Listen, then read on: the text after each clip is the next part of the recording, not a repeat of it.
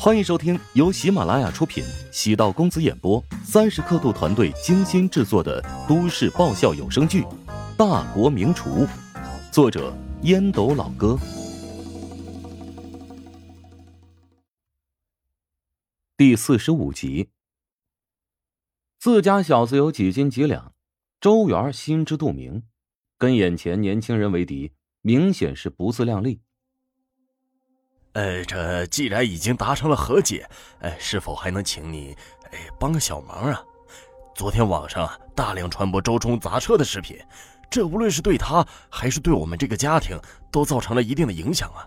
嘿，您看您是否能高抬贵手，放周冲一马呀？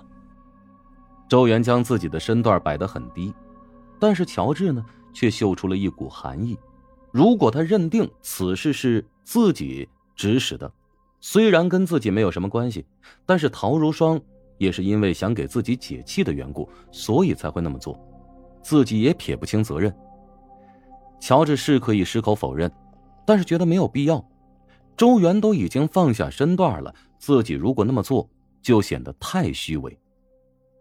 乔治眉头一皱，心中有了盘算，脸上露出为难之色。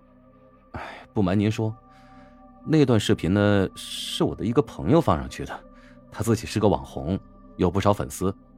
那些粉丝看到视频之后，觉得非常愤怒，所以就自行转发，最终落到失控的地步。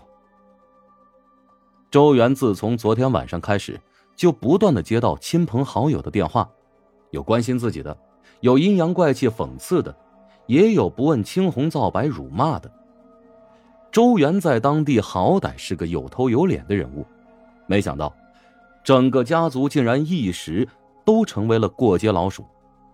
这种屈辱，深深的刺激到了自己。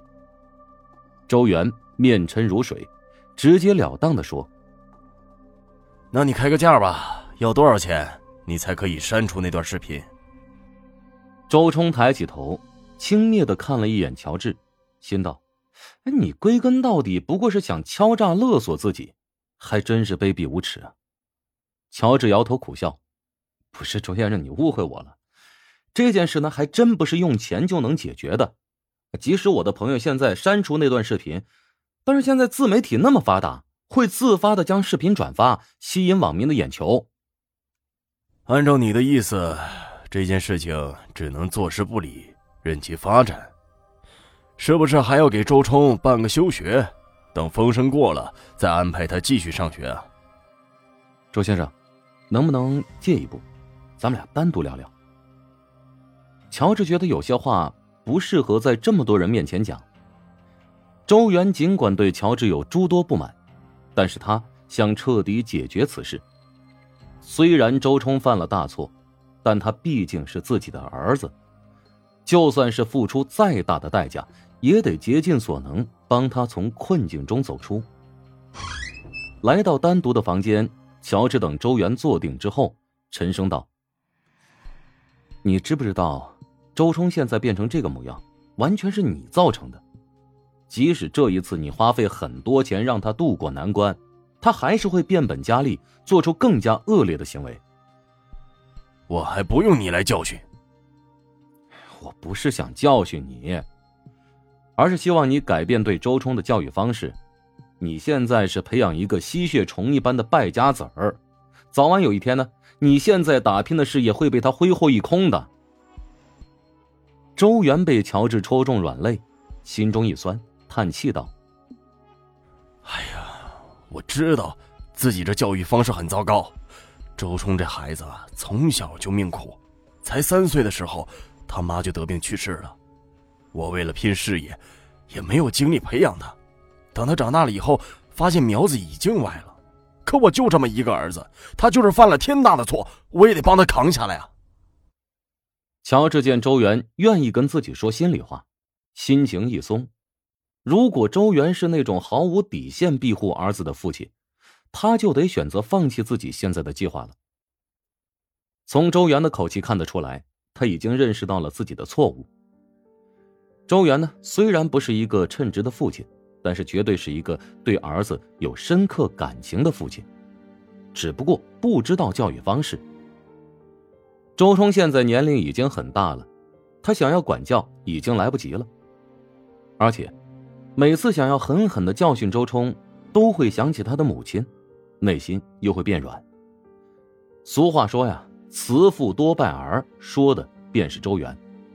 父与子的关系，因为各自家庭的原因所致，乔治呢也不好多插嘴。他继续按照自己的节奏劝说道。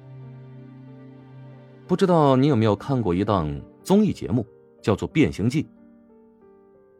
周元能白手起家，从普通的包工头一步步的成为开发商，足见他是一个有脑子的人。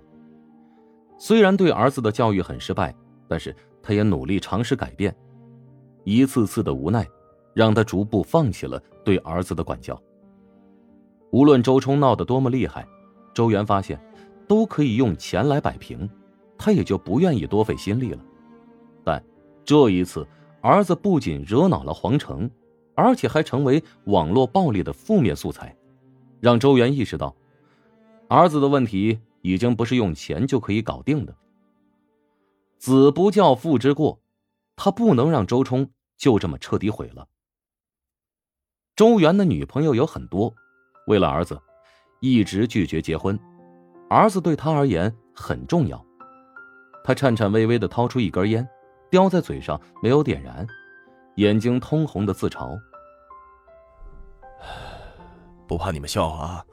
我为了找正确的方法，我专门咨询过很多教育方面的专家，他们也跟我提过什么变形计类似的形式，但我实在是舍不得让他吃那么多苦。我这在外面这么拼命，还不是为了……让他过上更好的生活吗？你说，我为什么花钱花精力给他找罪受呢？乔治瞬间无言以对，终于知道周冲为何会这么跋扈，感情跟周元对儿子的教育理念有关呢。乔治意识到，要改变周冲，必须要逼他一次，从经济上施加压力无用，而是得从其他角度。他很认真的说。现在你要赶紧做决定啊！如果不想让周冲变成千夫所指、人人喊打的杜虫老鼠，我希望呢，你能够配合我演一出戏，让周冲从富家子变得一无所有，成为白手起家的普通人。演戏？嗯，不仅能够解决周冲当下的危机，而且说不定可以彻底的改造他，将他从一个只懂得享受的富家子。变成拥有独立自强人格的男子汉。我不想让他太苦。乔治愕然无语。啊，周元的意思，如果计划对孩子太过苛刻，他会选择拒绝。乔治叹气道：“世界上为何有那么多巨婴？是吧？跟父母纵容有太大的关系了。这雏鹰小的时候啊，老鹰对其关怀呵护备至。”但是，一旦长大，就毫不留情的将其扔下悬崖。如果不将雏鹰丢下悬崖，不让雏鹰自己经受大自然的考验，雏鹰又怎么能够锻炼出一双铁翼、一对锐芒呢？怎么让它将来能够独自翱翔在九霄苍穹之上呢？这道理谁都懂，但能有几个能做到呢？那我将改造计划跟您解释一番啊，您看能不能接受？如果无法接受呢？我会让朋友删掉那个视频。至于其他网上自发转载的那些视频，我也无能为力了。你把计划说来听听吧。周冲现在之所以被攻击，是因为网民内心仇富的心理，赌不如输。想要缓解，他必须要站出来，正面应对网民的讨伐，来一次形象和人设的颠覆性改造。等乔治将计划跟周元说明，周元发现，儿子想要挽回名声，这个计划倒也是可行。他轻轻的叹了口气：“行吧，就按照你的意思来办吧。”宋恒德每周会在周三和周五两天，前往陶南方所在的医院，汇报集团的运行发展情况。虽然陶南方大病初愈，精力不比以往。但他对怀乡集团的控制力依然很强，尤其是踢出了堂兄这个不稳定的棋子之后，现在的董事会又恢复以往的平静，本集播讲完毕，感谢您的收听。如果喜欢本书，请订阅并关注主播。喜马拉雅铁三角将为你带来更多精彩内容。